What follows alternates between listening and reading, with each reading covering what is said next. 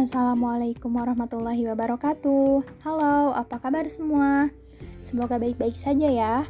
Salam sehat dan selamat datang di Healthy Podcast kali ini.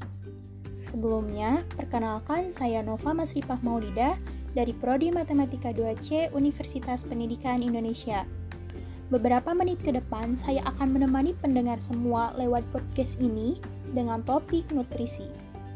Dengan adanya podcast kali ini, semoga bisa mengedukasi mengenai informasi untuk membantu menerapkan pola hidup sehat dalam kehidupan sehari-hari dan bisa menemani waktu luang pendengar semua. Ngobrol di Healthy Podcast bersama Nova. Sebelumnya, Nova bakal menjelaskan apa sih yang dimaksud dengan nutrisi. Ya, jadi nutrisi adalah substansi organik yang dibutuhkan organisme menjadi komponen penting untuk fungsi normal dari sistem tubuh, pertumbuhan, serta pemeliharaan kesehatan. Istilah nutrisi disebut juga dengan gizi. Menjadi sumber energi untuk melakukan segala aktivitas dalam tubuh. Lantas, dari mana ya sumber energi tersebut? Ternyata, sumber energi nutrisi dalam tubuh itu berasal dari dalam tubuh sendiri. Contohnya saja seperti glikogen yang terdapat dalam otot dan hati, protein dan lemak dalam jaringan, maupun sumber lain yang berasal dari luar tubuh manusia yang dikonsumsi oleh tubuh manusia itu sendiri. Dilansir dari WHO, berdasarkan jumlahnya, nutrisi dibedakan menjadi dua jenis, yaitu makronutrien dan mikronutrien. Makronutrien adalah nutrisi yang diperlukan dalam jumlah yang besar, seperti protein, lemak, dan karbohidrat.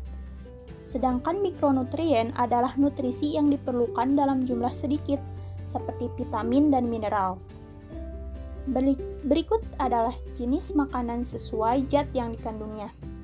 Yang pertama, karbohidrat merupakan sumber energi utama tubuh, karbohidrat akan terurai dalam bentuk glukosa yang kemudian dimanfaatkan tubuh dan kelebihan glukosa akan disimpan di hati dan jaringan otot dalam bentuk glikogen. Kekurangan energi mengakibatkan berat badan menjadi rendah. Sedangkan berat badan yang rendah dapat mengakibatkan fungsi umum menurun, seperti menurunnya daya tahan dan kesanggupan kerja maka kita harus bisa memenuhi kebutuhan karbohidrat dengan mengonsumsi kue, roti, popcorn, nasi, biji-bijian, sayur-sayuran, maupun kacang-kacangan. 2. Protein merupakan zat pembangun tubuh makhluk hidup, hormon, dan juga enzim. Sumber makanan yang mengandung protein di antaranya telur, kacang almond, dada ayam, keju, mozzarella, yogurt, susu, brokoli, daging tanpa lemak, daging ikan, dan udang. 3. Lemak merupakan sumber energi yang melindungi tubuh, dapat menggantikan karbohidrat dan mendukung fungsi tubuh lainnya. Lemak berasal dari alpukat, keju, coklat, lemak ikan, minyak zaitun, minyak kelapa, lemak hewan, es krim, dan mentega. 4 mineral sangat diperlukan untuk banyak proses di dalam tubuh, terutama keseimbangan cairan, pemeliharaan tulang dan gigi, kontraksi otot, dan fungsi sistem saraf. Mineral yang dibutuhkan oleh tubuh manusia di antaranya kalsium, fosfor, kalium, natrium, besi, iodium, dan seng. Manfaat mineral yang dilansir oleh Harvard Healthy Publishing Kalsium berfungsi sebagai pembentukan gigi tulang, mengaktifkan enzim, mengatur tekanan darah, dan membantu kontraksi otot. Kromium berfungsi menjaga kadar gula darah. Tembaga berfungsi membantu produksi sel darah merah, metabolisme energi, dan sistem syaraf. Zat, ber, zat besi berfungsi membantu produksi darah merah dan protein otot, mengaktifkan enzim dan hormon, Magnesium berfungsi membantu pembentukan tulang dan metabolisme tubuh.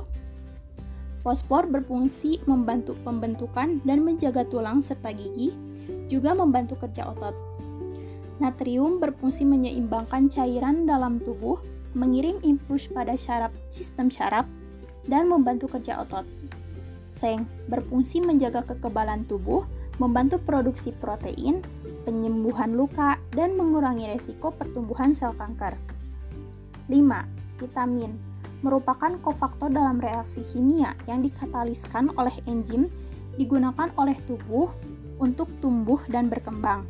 Terdapat 13 jenis vitamin yang dibutuhkan oleh tubuh manusia, yaitu vitamin A, C, D, E, K, B1, B2, B3, B5, B6, B7, B9, dan vitamin B12.